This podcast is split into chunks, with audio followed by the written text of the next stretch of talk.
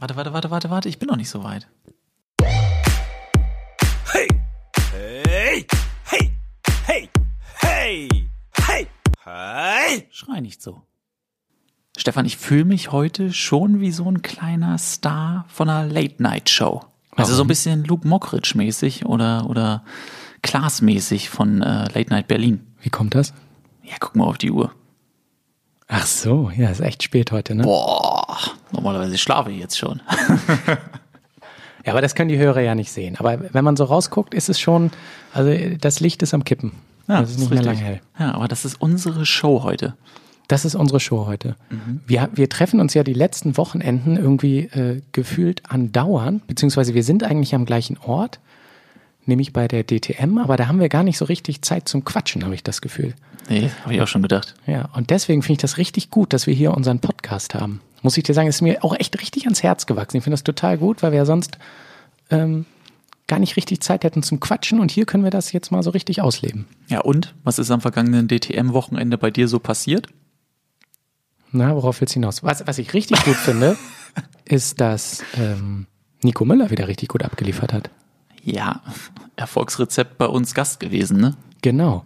Ich könnte mir nämlich auch vorstellen, dass wenn man bei uns zu Gast war, dass das quasi so einen positiven Effekt hat. Ja, das gibt Push. Genau. Und jetzt ist meine Überlegung, unsere zukünftige Gästin, auf die wir ja so ein bisschen hinarbeiten, nämlich die Frau Merkel, die könnten wir damit ja vielleicht auch locken. Ja, und was wäre dann die Option? Also wo kann sie dann noch hin? Nach uns, meinst du? Mhm. Naja, dan danach ist für sie alles möglich, wenn sie einmal hier war. Ach so, dann kann sie theoretisch sogar Präsidentin werden der USA. Ja, das weiß ich nicht, aber zumindest könnte sie dann vielleicht ein Autorennen gewinnen. Okay, ist auch schon mal was, ne? Vielleicht, Gary, weißt du was? Wir könnten noch mal so eine, so eine Mini-Geschichte äh, vorweg erzählen, nämlich für alle Leute, die uns heute zum ersten Mal hören. Ich habe es ja gerade schon gesagt, Gary und ich, wir, wir zwei, wir sind ja Kollegen. Mm, Wir sind beide Gut Fern- aussehend? Ja, wir sind beide Fernsehredakteure. Und du bist sogar nicht nur Fernsehredakteur, sondern du bist auch noch Sportreporter und Sportkommentator. Das heißt, für dich ist das ja im Gegensatz zu mir total äh, gewöhnlich, vor einem Mikro zu sitzen. Das stimmt. Ich fand es gerade ganz interessant, dass du Sportreporter und Kommentator gesagt hast. Warum? Weil Reporter, den Begriff kenne ich fast eigentlich mittlerweile nur vom öffentlich-rechtlichen Fernsehen, wo der Reporter der Kommentator ist. Also es ist das gleiche im Endeffekt, obwohl es zwei unterschiedliche Wörter sind. Ja, aber ich kenne als Sportreporter ja zum Beispiel auch jemanden, der äh, einen Zeitungsbericht schreibt. Ja, das ist ein guter, guter Punkt. Aber ich hätte dann immer noch gesagt, so eher Moderator oder, keine Ahnung, Filmemacher. Aber ja, passt schon. Ja, also aber so Spitzfindigkeiten, die gehören dann scheinbar ja natürlich auch zu deinem Job. Ja, weißt du doch. Also wenn man mit Sportlern spricht, dann ist ja jedes Wort, was irgendwie einen Ansatz, äh, ja, eine Fläche bietet, wo man dann da reingehen kann und dann äh, ein bisschen drum herumkaut und diskutiert, äh, gern gesehen. Ja, das stimmt. Ich bin hier heute so ein bisschen eingeschränkt, ne? Ich kann meinen Kopf nicht so richtig drehen, deswegen muss ich das Mikro auch so ein bisschen höher machen als sonst. Ich hatte nämlich einen Unfall, Gary. Ja, erzähl das mal. Das ist, also, aber wobei, muss man da jetzt irgendwas FSK-mäßig einblenden? Du meinst, weil es so heftig war. Ja, weil es so heftig war war. so heftig. Ich, ich stand letzte Woche an der roten Ampel, nichts ahnend, hab äh, Taylor Swift gehört. Natürlich, was sonst? Nein, stimmt gar nicht. Hab ich gar nicht. Wir wollen es richtig erzählen, falls das jetzt ja auch nochmal juristisch relevant wird. Ne, wollen wir es lieber richtig erzählen.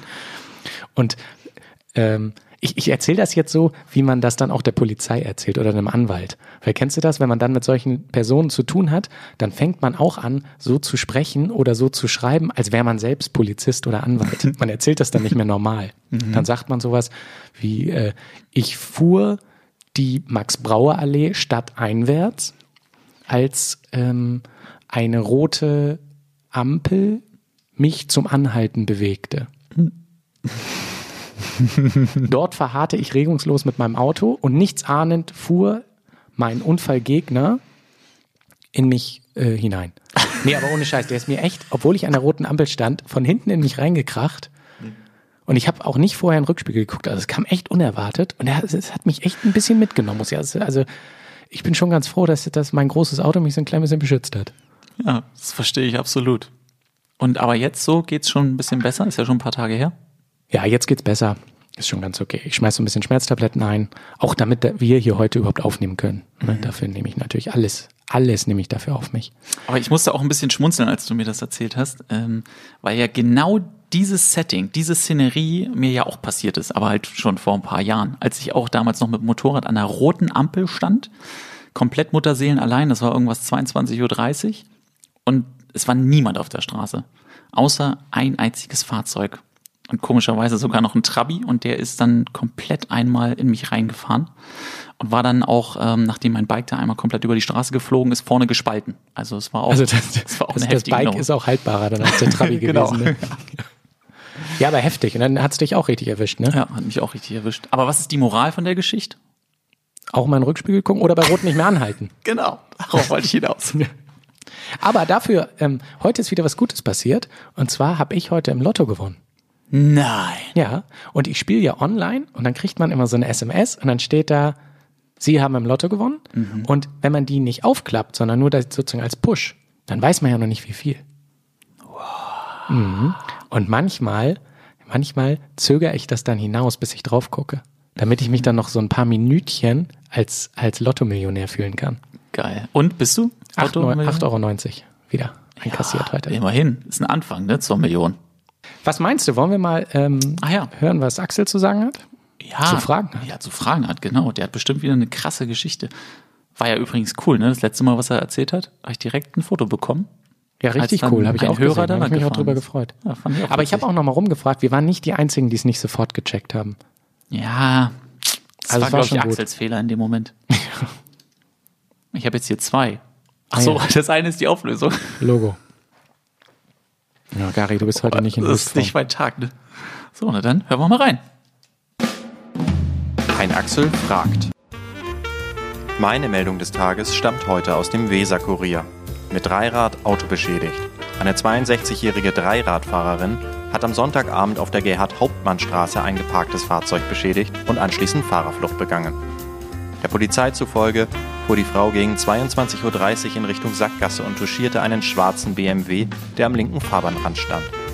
Obwohl sie von einem Zeugen auf den Verkehrsunfall aufmerksam gemacht wurde, entfernte sich die 62-Jährige von der Unfallstelle. Beamte der Polizei Delmenhorst suchten die Verursacherin anschließend auf und befragten sie zu dem Vorfall.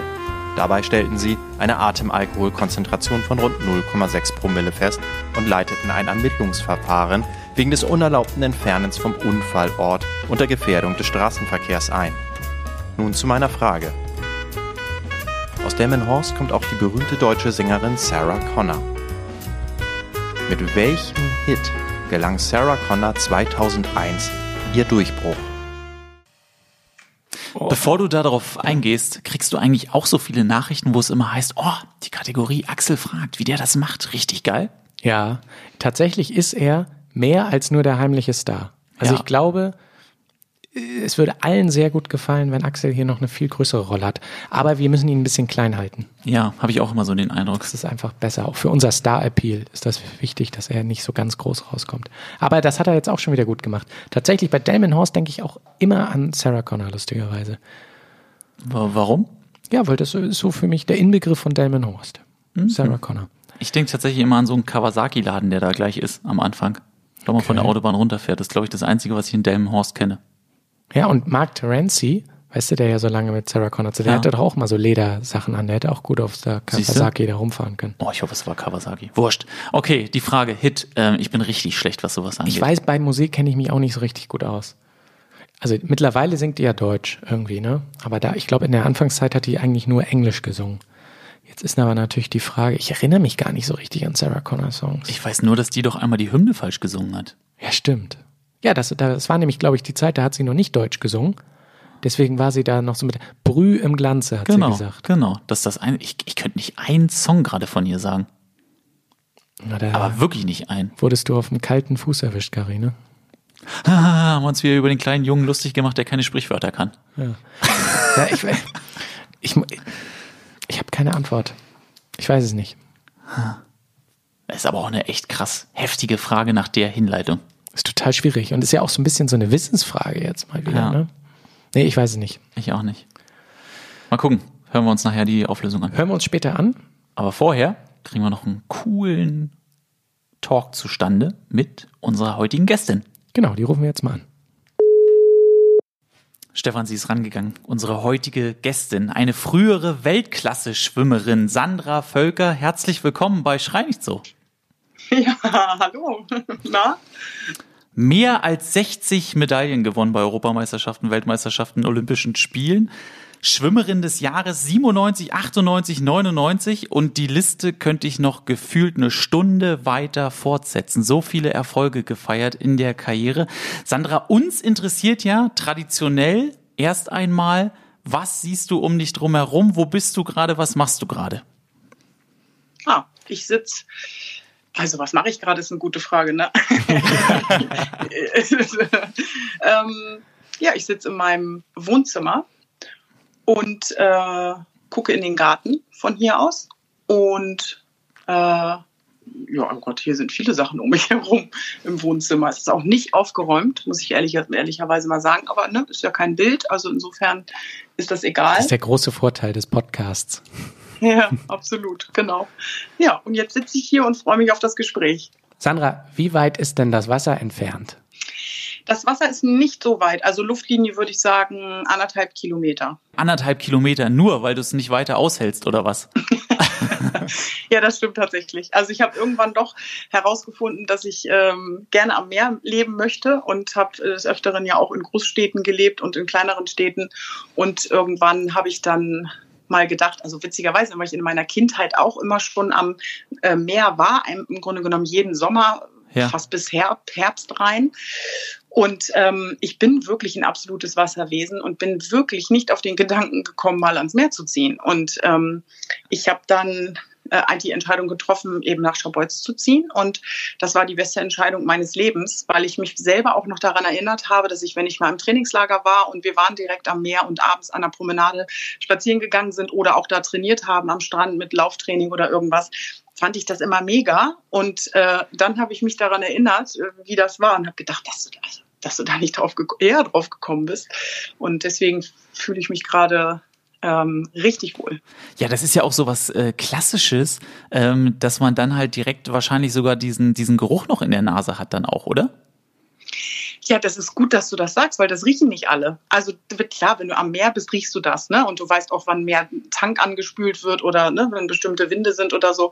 Aber bei mir ist es tatsächlich so, wenn ich hier im Garten stehe und ich bin ja ein bisschen entfernt vom Meer, dann äh, rieche ich die Meeresluft. Also mhm. ich äh, finde das grandios. Vielleicht ist das auch, weil ich das als Kind halt immer gehabt habe. Da waren wir auch nie direkt am Meer. Und ich, diese Luft kann man einfach auch nicht mit einer anderen in der Stadt oder so vergleichen. Also das ist, ähm, das ist besonders. Und es ist tatsächlich auch immer gleich so ein Gefühl von Urlaub. Wenn, wenn du das jetzt so sagst, das hört sich ja an, als wärst du angekommen. Was, was macht denn für dich Heimat aus? Ja, das ist eine gute Frage. Ähm, ich bin mir ziemlich sicher, dass wir uns gar nicht dagegen wehren können, dass wir, je älter wir werden, ähm, immer an den Ort zurückkommen oder zumindest in die Nähe oder auch wollen, vielleicht nicht können, aber unbedingt wollen, wo wir geboren sind. Ähm, weil wir einfach so eine tiefe Verbindung äh, dazu haben, weil wir da als Kinder groß geworden sind. Und ähm, das ist für mich Heimat. Und Heimat ist an zweiter Stelle natürlich äh, bei mir selber ankommen. Weil wenn ich nicht, wenn ich nicht weiß, wer ich bin und äh, wohin ich gehöre, quasi, also ich als Person, dann äh, habe ich trotzdem nicht das Gefühl, äh, ich bin zu Hause oder ich bin angekommen. Das werde ich nie haben, weil ich dann immer auf der Suche bin. Und es hat nicht zwingend etwas mit dem Ort zu tun, glaube ich. Also es ist toll, wenn man, wenn man das ähm, hat. Um, ähm, aber ich glaube, dass es in der Verbindung äh, sehr viel äh, stärker ist. Ja, das ist mit Sicherheit auch was, da braucht man ein bisschen Lebenserfahrung für, bis man das so für sich erkennen kann. Und das wäre jetzt auch so ein bisschen mein Ansatz, zu den Anfängen deines Lebens zu kommen. Und dann natürlich auch damit verbunden die Frage, Sandra, wie bist du denn überhaupt zum Schwimmen gekommen? Also ich bin zum Schwimmen gekommen. ich bin halt immer schon super gerne ins Wasser gegangen und habe ähm, Delfin gespielt und war auch ähm, des Längeren dann mal unter Wasser und wäre dann fast ertrunken. Meine Mutter ist dann da, äh, darauf aufmerksam gemacht worden, also ihre Tochter ertrinkt gleich. Und ähm, sie hat mich dann gerettet und dann war natürlich klar, ich muss schwimmen lernen. Da war ich vier Jahre alt. Und Och. dann war aber noch nicht die ganze Leistungssportkarriere ähm, äh, geebnet. Also ich meine, klar, das würden sie heute natürlich alle sagen, aber ich hatte, naja genau, das ist ja, was erzählt sie denn da? Ähm, ich hatte nicht den, ich war total sportlich interessiert. Ja, also ich meine, ich bin in Bad Schwartau groß geworden, da hat man mit Handball zu tun. Ich habe auch Leichtathletik gemacht, ich habe Gerätetouren gemacht, das habe ich auch von der Familie mitbekommen und das fand ich auch immer super. Da bin ich nur zu schnell zu groß geworden für.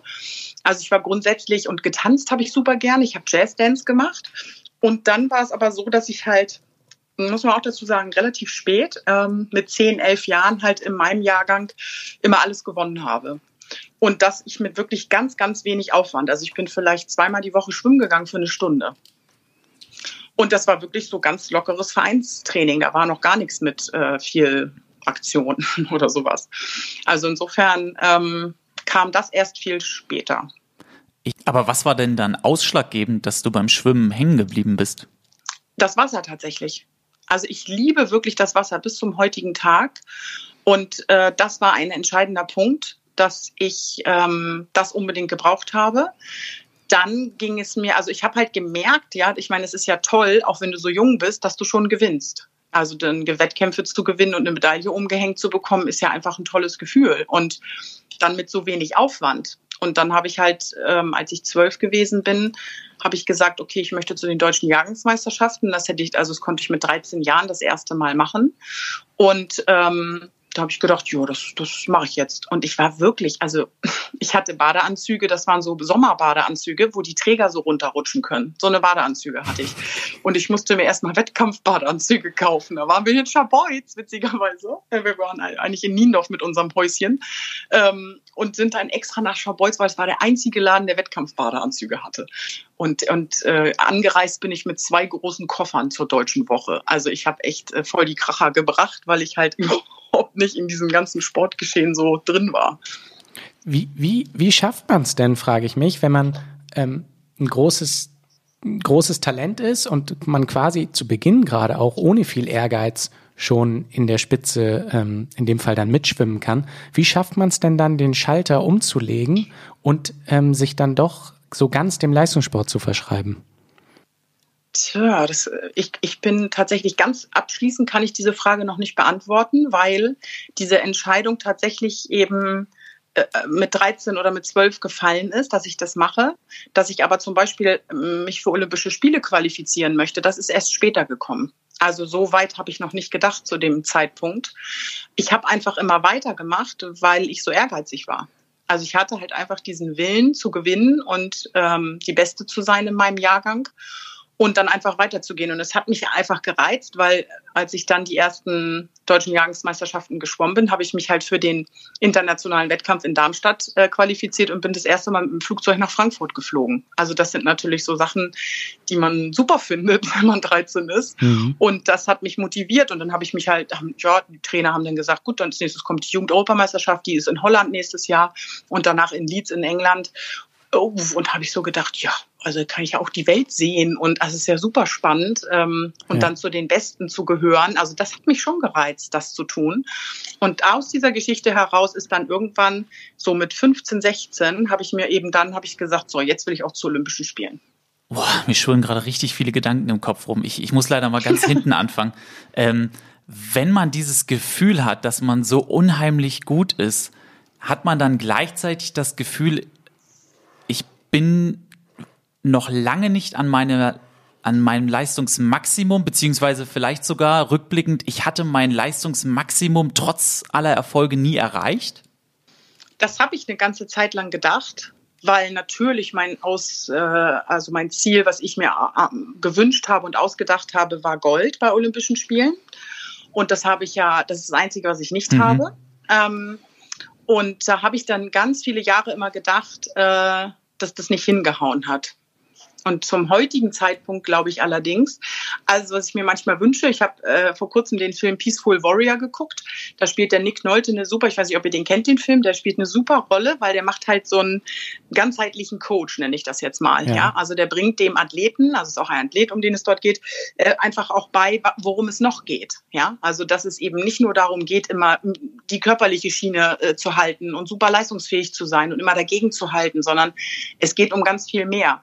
Und das hätte ich mir gewünscht in der Begleitung. Da auf dieser Suche war ich auch bis zum Schluss. Mhm. Und ähm, dann, glaube ich, wäre ich noch äh, erfolgreicher gewesen. Was wären das in deinem Fall für Punkte gewesen? Also so ganz konkret. Ähm, was, was da drin steckt, würde in diesem, in dem Training, meinst du? Genau, was du dann da damals für dich noch gebraucht hättest, beziehungsweise was du da schon früher hättest erfahren wollen ja, es ist eigentlich das, was man auch jetzt in, in, in den Medien hört. Ne? Also Leistungssportler wissen oft nicht, wer sie sind. Mhm. Und das ist, das ist kein gutes Gefühl. Ja, also natürlich spürt man sich enorm über den Körper. Ja, wir gehen immer, wir machen 180 Prozent. Also wir gehen immer an die Leistungsgrenze. Wir sind permanent eigentlich ähm, mein Trainer hat immer gesagt, ja, wir sind eigentlich wie äh, Rennpferde, ja, also so hochsensibel, aber mega gut trainiert, aber nur allein die körperliche Fähigkeit zu trainieren und die Leistungsfähigkeit, das reicht halt einfach nicht aus. Und äh, mhm. äh, weil wir sind Menschen in erster Linie. Und die, der, zu dem Mensch, auch wenn es so abgegriffen ist, gehört dazu Seele und Geist. Ist einfach so. Und ich bin etwas auch neben dem, was ich als Leistungssportlerin bin. Und wenn ich das nicht lebe, dann fehlt mir ein Teil. Das heißt, ich gehe überhaupt nicht mit meinem ganzen Potenzial an den Start. Und das ist das, was ich mir gewünscht hätte. Und das ist das, was im jetzigen Sport nicht äh, präsent ist. Ja, also okay, nicht, das muss ich wieder zurücknehmen. Es gibt bestimmt einige, die da sicherlich auf dem Weg sind und sich auch ausbilden lassen und äh, genau wissen um diese Geschichte, weil das Mindset hat ganz viele Schlüsselpunkte drin, die einfach nicht, ähm, nicht gut beachtet oder wirklich auch nicht wichtig genommen werden. Gerade bei deinem Sport ist es ja so, dass Ergebnisse hängen jetzt ja nicht von Spielglück ab oder von Mannschaftskameraden, also außer jetzt in der Staffel. Ähm, mhm. Das heißt, man ist dann ja immer selbst verantwortlich und das ist dann ja nachvollziehbarerweise ein großer Druck. Inwieweit auch jetzt, wenn du reflektiert ähm, darüber nachdenkst, kann man sich denn da äh, entsprechend aufstellen oder wie hast du dich damals dann auch fokussiert für wichtige Wettkämpfe? Du meinst, wie bin ich mit dem Druck umgegangen? Ja. Ja, äh, manchmal gar nicht weil ich es einfach äh, fast nicht ausgehalten habe, ähm, weil ich natürlich mir selber schon mal den Druck mache, weil ich ja selber weiß, wie gut oder wie schlecht ich mich vorbereitet habe. Und dann kommt natürlich mein Druck dazu, dann kommt der Druck vom Trainer dazu und der Druck vom Umfeld. Das ist ja schon mal das, was ganz nah ist. Und dann kommt ja, wenn man eben halt schon, also ich bin ja in einer sehr erfolgreichen Zeit geschwommen mit äh, Franziska von Almsig, Antje Buschschulte, Thomas Robrath, ja, Marc Warnecke. Also wir haben ja super Erfolge gehabt. Ähm, da erwartet man ja von den Schwimmern was. Das heißt, dieser Druck von der, von der Gesellschaft, die Sportler, die Schwimmer müssen was bringen, der war immens. Also ich habe auch aufgehört, das habe ich mir dann von den Fußballern abgeguckt. Ich habe aufgehört, die Zeitungen zu lesen. Ich habe zwar noch Interviews gegeben, aber ich habe keine, ich habe die mir nicht mehr durchgelesen, weil ich es einfach nicht ausgehalten habe, was die teilweise daraus gemacht haben und ich mich damit nicht beschäftigen wollte. Ich gedacht, das interessiert mich nicht die Bohne, weil es wird sowieso am Ende des Tages zählt nur der Wettkampftag. Und das zu verstehen, ist allein schon eine Riesenaufgabe, wirklich auf den Tag genau fit zu sein und dann, eh, dass es mir eigentlich egal ist, welcher Tag das ist. Und diese Fähigkeit zu entwickeln, das kann man lernen. Und ähm, das hat ganz, ganz viel was mit mentaler Stärke zu tun und Stabilität vor allen Dingen, dass ich eben mich nicht von eben einem blöden Zeitungsartikel oder äh, irgendwelchen anderen Sachen. Ich meine, die ganzen Sprüche unter den Sportlern, ja, die Amerikaner, die Australier, wenn man sich die anguckt, ne, das ist der Hammer. Also wenn der Unterschied allein nur die Kamera auf, die, auf das amerikanische Team und dann nochmal im Vergleich auf das deutsche Team da ist überhaupt gar keine Lebendigkeit drin. Ja, also das ist, äh, da passiert ja gar nichts. Und die Amerikaner, die werden wirklich richtig begleitet und darauf vorbereitet, es ist euer höchster Wettkampf oder es ist, ihr müsst eure beste Leistung bringen und wir halten hier alle zusammen, auch wenn ihr Einzelstarter seid. Aber die haben eine ganz andere Haltung, die haben eine ganz andere Körperhaltung, eine andere Ausstrahlung und ähm, damit fängt das Ganze an. Ja, also das sind so die ganzen einfachen Dinge, die man ähm, mal aufnehmen könnte. Wenn du das jetzt vergleichst und, und auch die Amerikaner dann heranziehst, wie war das denn für dich sozusagen Karriere zu machen in Deutschland? Wie wurdest du darauf vorbereitet, irgendwann mal auf der Straße erkannt zu werden? Wie wurdest du darauf vorbereitet, dass es vielleicht einen Medienrummel gibt? Und siehst du da einen entsprechenden Unterschied? Nein, also da kann man nicht darauf vorbereitet werden, glaube ich. Also nicht zu 100 Prozent. Natürlich kann man man kann darüber sprechen und das in der Tierwelt ist ungefähr so, wie wenn man äh, Mutter und Vater wird. Man kann sich nicht darauf vorbereiten. Man erfasst einfach gar nicht, was das bedeutet. Ähm, insofern muss man das schon in der Praxis erleben. Gut ist es dann aber, wenn ich begleitet werde von Menschen, die da Ahnung von haben. Das heißt, ich brauche ein gutes Marketing, ich brauche eine gute ähm, PR, ähm, also einen guten PR-Menschen. Ähm, ich brauche auch gute Rhetorikleute, einfach Menschen, die mich auch ein bisschen schulen, was die, was die Medienlandschaft angeht und all die ganzen Geschichten, weil ich habe ja mit gut ausgebildeten Leuten zu tun, die ja ganz bestimmte Antworten von mir wollen, die sie und sie wissen ja auch, wie sie fragen müssen, damit sie diese Antworten bekommen. Also all diese ganzen Geschichten, da bereitet einen keiner drauf vor. Es gibt allerdings für Sportler mittlerweile schon solche Coachings, ne, dass man eben halt Medientraining macht, dass man versteht, was die Leute hören wollen, wenn der Wettkampf vorbei ist und all solche Sachen. Aber das Ganze steht und fällt, weil ich habe auch viele solche Sachen gemacht. Äh, wenn ich aber selber ähm, an mir Zweifel in anderen Bereichen, nicht als Leistungssportlerin, aber eben halt ich als Mensch, ja, oder wie werde ich wahrgenommen oder so. Ich war auch oft sehr nervös, zum Beispiel bei Pressekonferenzen, wo immer alle zu mir gesagt haben, aber wieso musst du denn nervös sein, ja? Also du hast doch, du hast so viele Erfolge, du brauchst überhaupt nicht nervös sein. Sag ich, ja, ich weiß aber nie, was für eine Frage kommt. Und da hatte ich echt Schiss vor, weil ich so gedacht habe, jetzt kitzeln die irgendwas aus mir heraus, was ich überhaupt nicht sagen will. Und das hat aber wiederum was damit zu tun, wenn ich ich selber bin dann ist es mir egal, was sie daraus machen, weil es, ähm, es hat keinen Einfluss auf mein Leben oder es zieht mir nicht den Boden unter den Füßen weg oder ich muss mich nicht wochenlang damit beschäftigen und mich über diesen Journalisten oder über die Journalistin aufregen, weil die das nicht verstanden hat, was ich ihr gesagt habe, dann ist es einfach so. Ja, also das hat dann einfach nicht mehr so viel Gewicht. Aber hat, haben diese Erfahrungen deinen Umgang mit den Medien verändert? Ähm, ja, sehr. Mm, zwischendurch war es auch so, dass ich äh, gar keine Interviews mehr geben wollte und immer nur noch ganz knapp und kurz geantwortet habe. Man sagt mir auch noch eine gewisse Zickigkeit hinterher. also wenn ich äh, heute Journalisten treffe, die sagen, ja, du warst aber auch echt immer ein bisschen verbohrt und, und ne, so ein bisschen so die spröde Norddeutsche haben sie mir auch schön angehängt zwischendurch. Und das war aber letztendlich nur Selbstschutz weil ich einfach nicht wusste, wie ich anders damit umgehen sollte und einfach auch so ein bisschen die Nase voll hatte, irgendwie zum 365.000. Mal zu, äh, eine Antwort zu geben, die eigentlich Franziska geben müsste, zum Beispiel. Und ähm, da gab es so bestimmte Sachen, wo ich dann einfach gesagt habe, mach jetzt nicht mehr mit.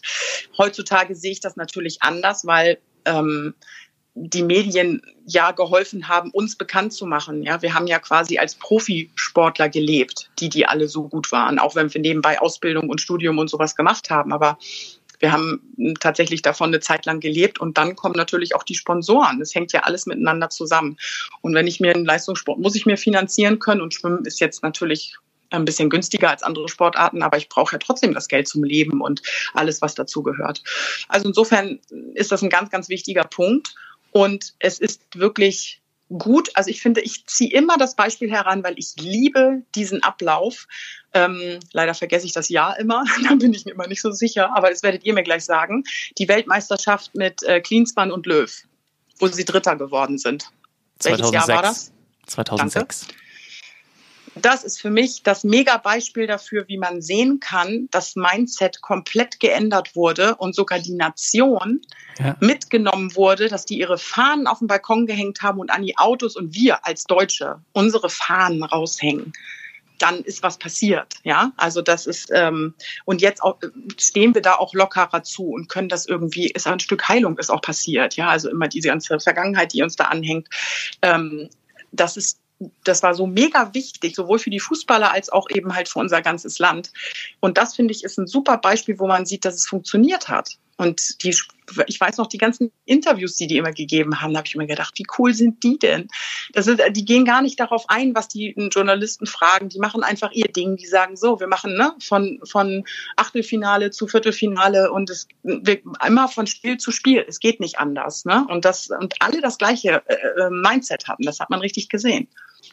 Aber was ist denn jetzt die Konsequenz daraus, ähm, wenn du dieses Wissen, also man ist ja sowieso, wenn man mehr weiß, äh, dann logischerweise schlauer, aber wenn du dieses Wissen gehabt hättest damals und dann auch diesen entsprechenden Stab drumherum, sprich mit der Betreuung, dann auch vielleicht auf Pressearbeit besser vorbereitet worden wärst, wärst du dann eine noch bessere Schwimmerin gewesen? Ja, ich würde das bejahen, weil das sind mh, mm, die Dinge, wenn die nicht geklärt sind, und das sind Sachen, die wichtig sind, ja, weil ich ja, also ich habe es ja beschrieben, es hängt mhm. ja alles miteinander zusammen. Ich brauche die richtigen Partner, ich brauche die richtigen Sponsoren, die wiederum brauchen eine gute Presse.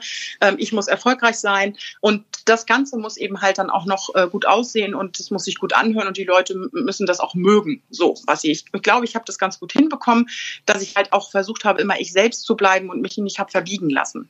Ähm, und ich habe bestimmte Sachen auch abgelehnt zum Beispiel. Aber aus heutiger Sicht würde ich sagen, je mehr man es schafft, wirklich als ganze Person, so sage ich das jetzt mal, ja, weil ich bin ja neben dem, dass ich Schwimmerin bin, auch immer noch der Mensch. Mhm. Und das habe ich quasi negiert. Also ich habe das gar nicht richtig gelebt. Natürlich habe ich auch Party gemacht und bin weggegangen und habe mich mit Freunden getroffen und alles. Aber ich meine etwas, was tiefer geht, dass man wirklich einfach weiß, ja, ich habe als Hauptthema in meinem Leben den Leistungssport und ich will erfolgreich sein.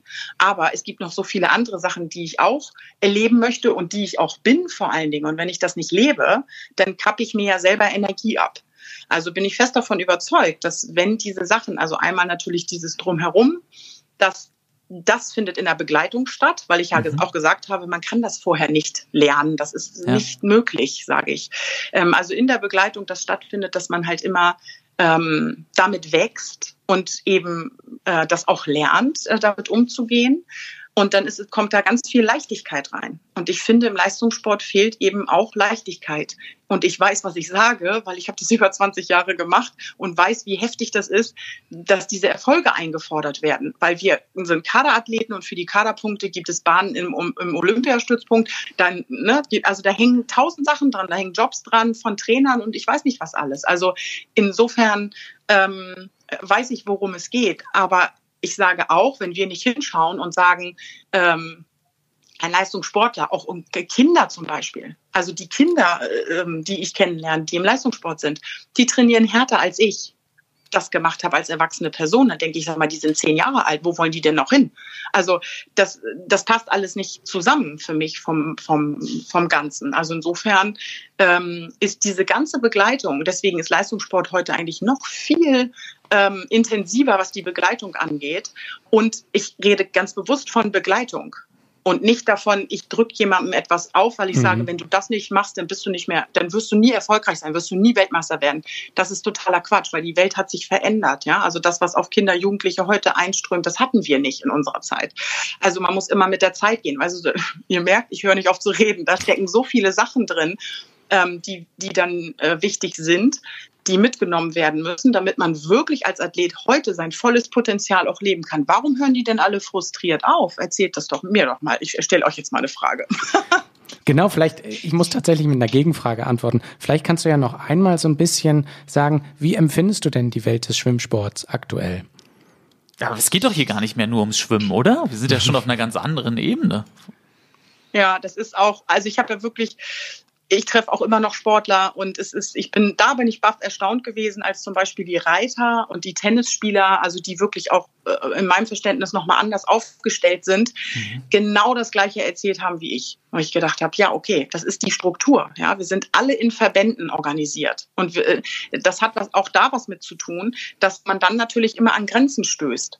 Und ähm, dieses, diese Grenzen äh, schneiden einen ja quasi ab von dem, was man eigentlich gerne machen möchte. Aber man muss sich da unterordnen, weil man über den Verband qualifiziert wird für Olympische Spiele oder für andere Geschichten.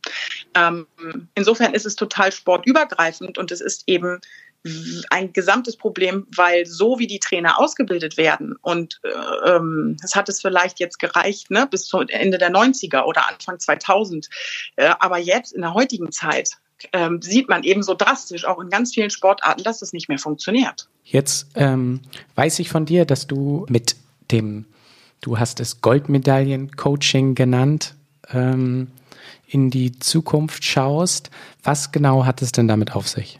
Ja, das Goldmedaillen-Coaching ist äh, quasi auch ein äh, langer Weg und ist in mir entstanden genau aus dieser Situation heraus. Also ich bin ja sowieso immer schon eine ähm, äh, Suchende gewesen und habe für mich selber auch immer ein sehr ähm, unkonventionelles Training gesucht. Also ich habe sehr lange Crossover-Training gemacht. Das heißt, ich habe viele verschiedene Sportarten mit eingebaut, um wieder neue Reize zu setzen und eben immer wieder noch einen draufzusetzen und zu sagen, wie kann ich mich in der Weltspitze halten und wie kann ich wirklich eben richtig erfolgreich sein.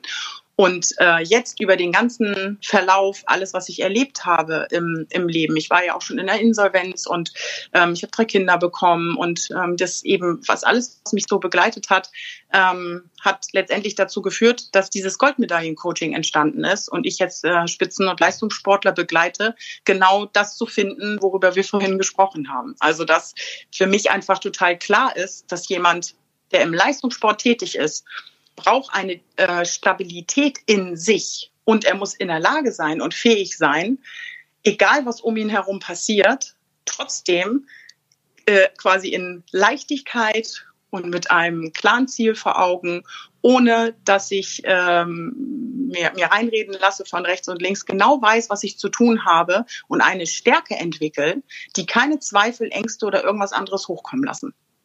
Wie wichtig ist es da auch, dass du halt genau diese Erfahrungen hast? Also auch wenn du jetzt vielleicht schon im Gespräch mit Athleten bist, wie wichtig ist es da für die, dass wirklich jemand vor ihnen sitzt, der weiß, wovon er spricht? Ich glaube, das ist enorm wichtig, weil ich weiß, wie ich selber war als Leistungssportlerin, weil ich im Grunde genommen nur Leuten zugehört habe, die da auch Ahnung von haben. Also ich habe dann ich immer viel mit Trainern zusammengearbeitet und habe mir Sprungtraining erklären lassen oder Lauftraining oder Karate oder irgendwas, ne, wo ich wirklich immer mir jemanden geholt habe, der halt super viel Erfahrung da drin hat. Und ähm, ich selber habe diese Erfahrung auch gemacht. Also ich bin auch ein Coaching durchlaufen, wo ich diese ganzen Sachen verstanden habe und eben für mich selber angewendet habe, erfolgreich und dann eben halt gesagt habe, das muss unbedingt in den Leistungssport. Das ist einfach absolut wichtig, weil das ist genau das, was denen fehlt. Also jetzt ganz aktuell zum Beispiel die Jackie Baumann, die 400 Meter Hürdenläuferin ist, die Tochter von Dieter Baumann, die hat aufgehört und hat genau gesagt, es ist eben nicht nur, dass ich die körperliche Leistung oder die körperlichen Fähigkeiten benötige, sondern äh, das ist viel mehr. Und sie ist, obwohl sie erfolgreich war, obwohl sie sich qualifiziert hat, ist sie nie zufrieden gewesen. Und sie hatte nie das Gefühl, wow, ich habe richtig was geschafft und ich bin wirklich eine gute Sportlerin. Und wenn jemand sowas sagt, dann ist einfach klar, dass sie eben nicht in einem so stabilen Mindset ist, dass sie weitergehen kann und sagen kann, ich habe richtig Spaß daran, Erfolg zu haben. Und das ist das, worum es in meinem Coaching geht. Es geht wirklich darum, mit Spaß die Goldmedaille zu gewinnen. Hat es dir denn immer Spaß gemacht zu schwimmen? Nee. Nein, also weil, na klar, wenn man sowas so intensiv macht, mit so vielen Stunden und so viel Zeitaufwand, ja, also auch wirklich Geburtstage ausfallen, ja, fast irgendwie, fast alle Feierlichkeiten, außer natürlich Weihnachten, ähm, und man immer weg ist und immer wenn Leute fragen, kannst du, hast du Zeit, kommst du mit, Kaffee fahren in Urlaub, alles nein, nein, nein, geht nicht, hab Trainingslager, hab das, hab das, hab das, ich habe ja immer irgendwas dagegen zu setzen. Und es ist natürlich auch anstrengend, weil äh, es ist dies auch ein positives Mindset, nimmt nicht die ähm, harte Arbeit ab die man tut als äh, Leistungssportler, die einfach auch äh, gemacht werden muss, sage ich jetzt mal. Aber mit einem, wirklich mit einem ähm, Aber dabei, weil es viel, viel wichtiger ist, dass ich all die Sachen, die ich mache, vorher schon in meinen Gedanken ähm, quasi so aufgebaut habe, wie ich es gerne möchte. Das heißt, es steht sogar zur Disposition, dass diese ganze harte Arbeit, die ich mache und die wirklich äh, was ähm, fordert, ja, von einem Leistungssportler, dass diese ganze harte Arbeit eben sehr viel leichter fällt und ich sie viel lieber mache und öfter lieber mache, weil ich einfach weiß, was ich da tue und wo mhm. ich genau hin will. Das sind ganz wichtige Punkte. Wenn ich das nicht geklärt habe, dann hauen mich die kleinsten Probleme um und ich bin die ganze Zeit nur am Jammern und äh, am ne, äh, Beschweren und keine Ahnung was, ich schaffe das nicht, ich kann das nicht, ich weiß nicht, wie ich das hinkriegen soll, das ist mir zu hart oder oder oder. Also es gibt ja ähm, ganz, ganz viele Sachen, wo die Leistungssportler an ihre Grenzen kommen ähm, und äh, nicht weiter wissen. An was aus deiner Karriere erinnerst du dich denn so richtig gerne zurück? Was war da für dich vielleicht einschneidend im positiven Sinne?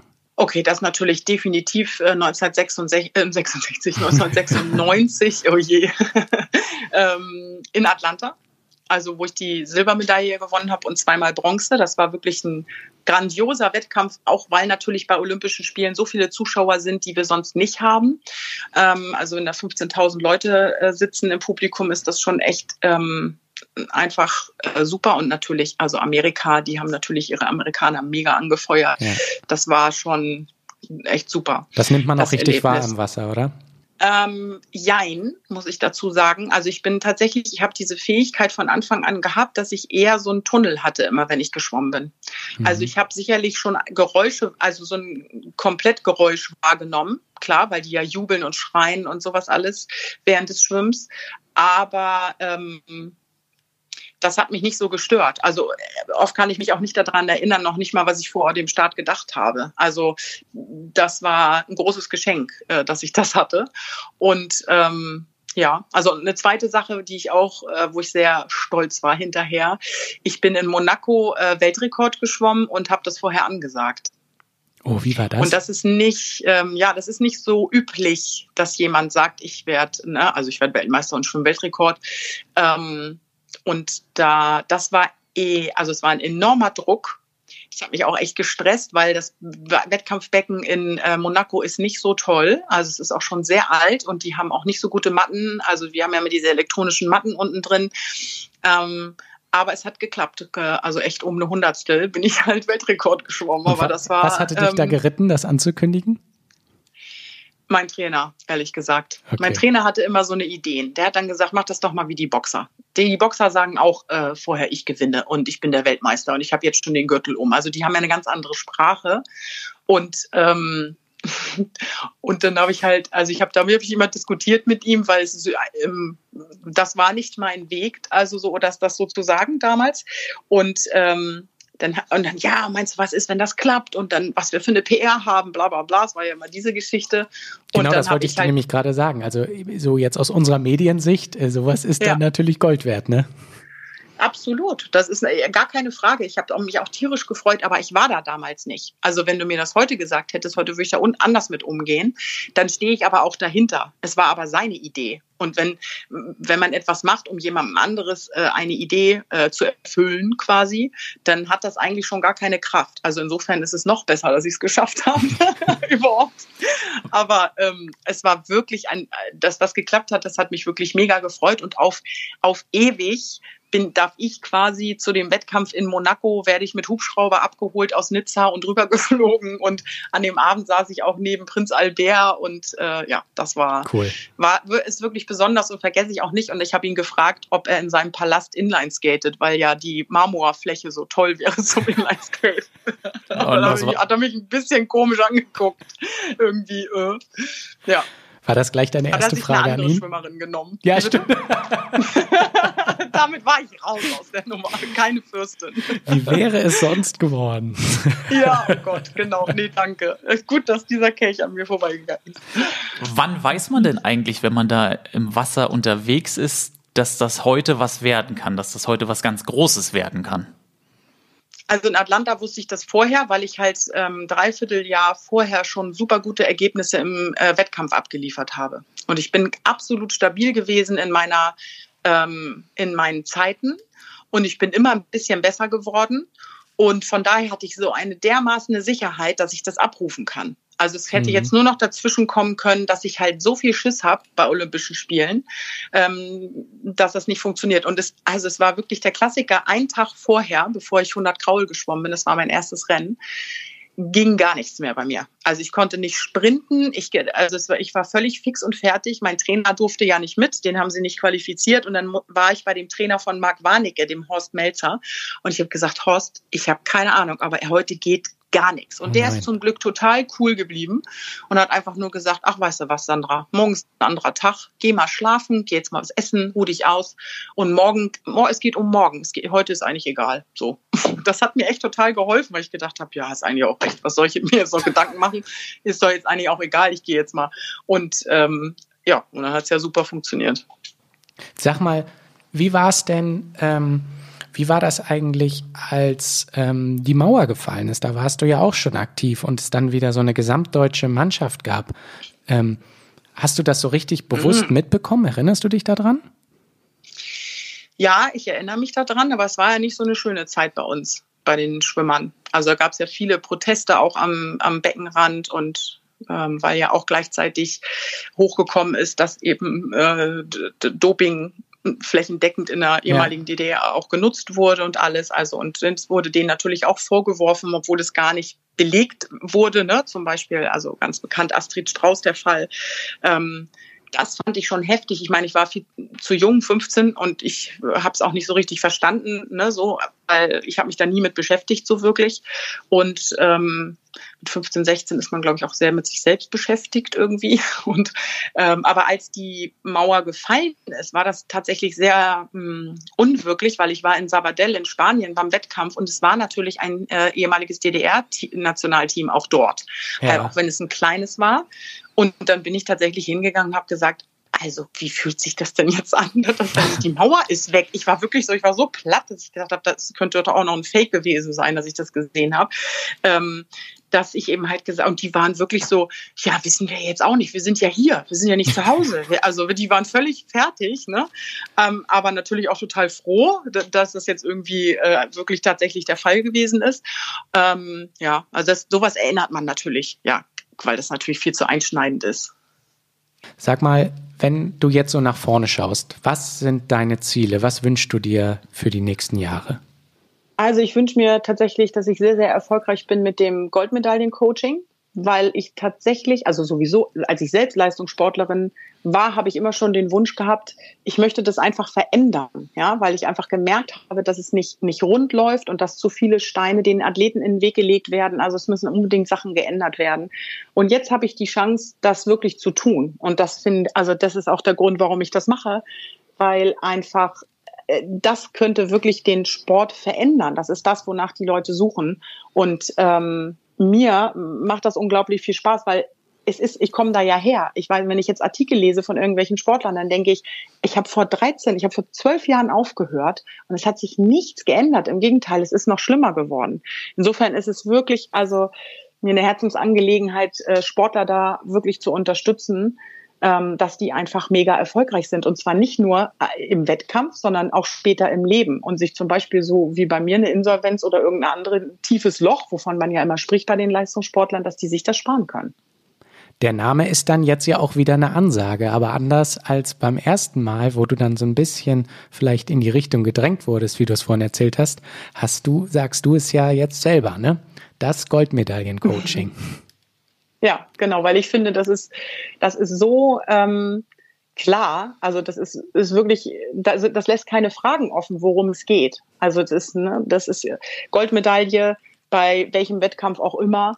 Das ist im Grunde genommen von jedem das Ziel. Der Sportler sagt es ja nur nicht so gerne, ja, damit er nicht noch mehr unter Druck gesetzt wird. Aber im Grunde genommen muss der Sportler immer an die Goldmedaille denken, selbst damit er Bronze gewinnt. Also das ist egal, ja. Also deswegen fand ich diese klare Formulierung so gut und ich möchte natürlich auch ein bisschen polarisieren und ähm, ich weiß halt auch, wovon ich spreche, weil ich es selber gemacht habe. Insofern, ähm, ja, also ich finde den Namen total klasse.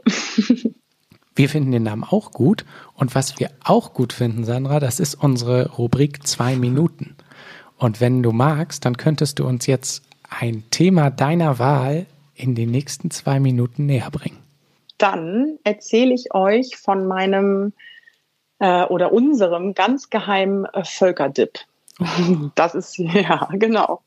Ähm, ich weiß noch nicht, ob ich das Rezept verrate, aber auf jeden Fall ist es so, dass es schon seit bestimmt äh, 40 Jahren bei uns in der Familie einen Dip gibt, den wir eben halt äh, auf fast jede Feier mitbringen. Und wenn bei uns gefeiert wird, der auf jeden Fall gemacht wird. Das ist der Klassiker.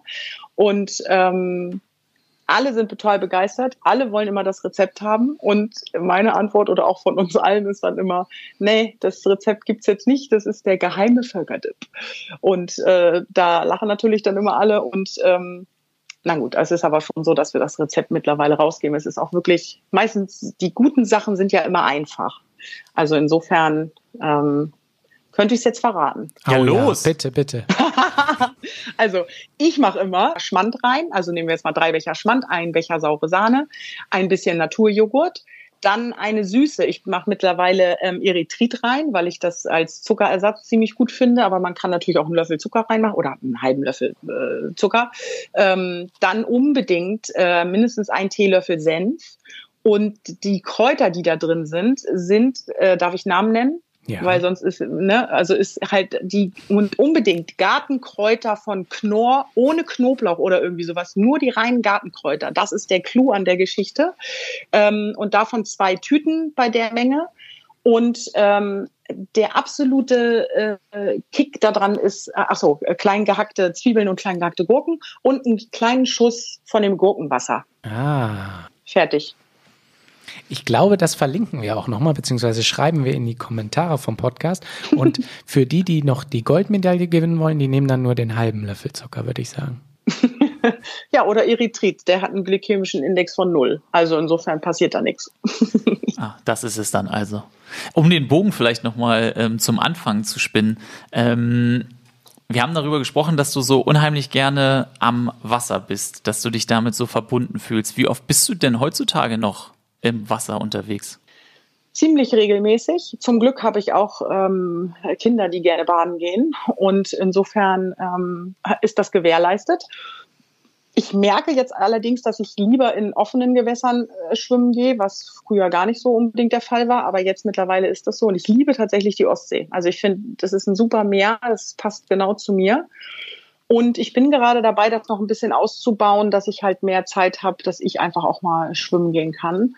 Und ja, aber sonst bin ich wirklich regelmäßig und ich bin auch, gehe auch wirklich noch bis spät in den Herbst rein, weil so schnell kühlt es dann auch nicht ab.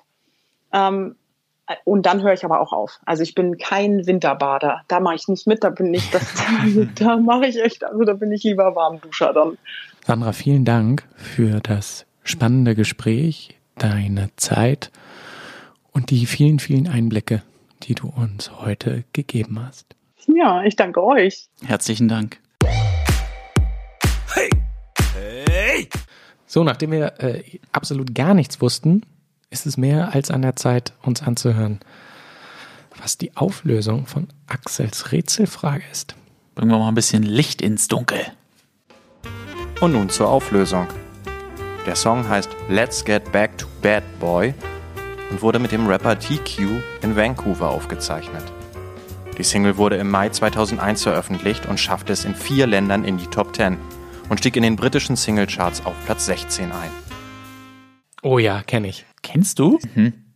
Ja, ich kenne den noch. Ja, sing mal. Nee, aber ich könnte den, ähm, ich könnte den, ach nee, dürfen wir nicht wegen Musikrechte, können wir nicht einspielen jetzt. Gibt's Ärger, genau, das Sonst will ich stimmt. den einspielen. Hm, hm, hm, hm, hm, hm. So ähnlich geht er. Ja, okay, das könnte erkannt, gerade ne? jeder Song gewesen sein Überhaupt auf dieser nicht. Welt. Naja. Aber das hier ist nicht jeder Podcast und deswegen bitte ich euch, uns zu liken, zu bewerten und zu kommentieren. Und wir hören uns spätestens in 14 Tagen. Hey! Hey! Hey! Hey! Hey! Hey! Hey! Schrei nicht so.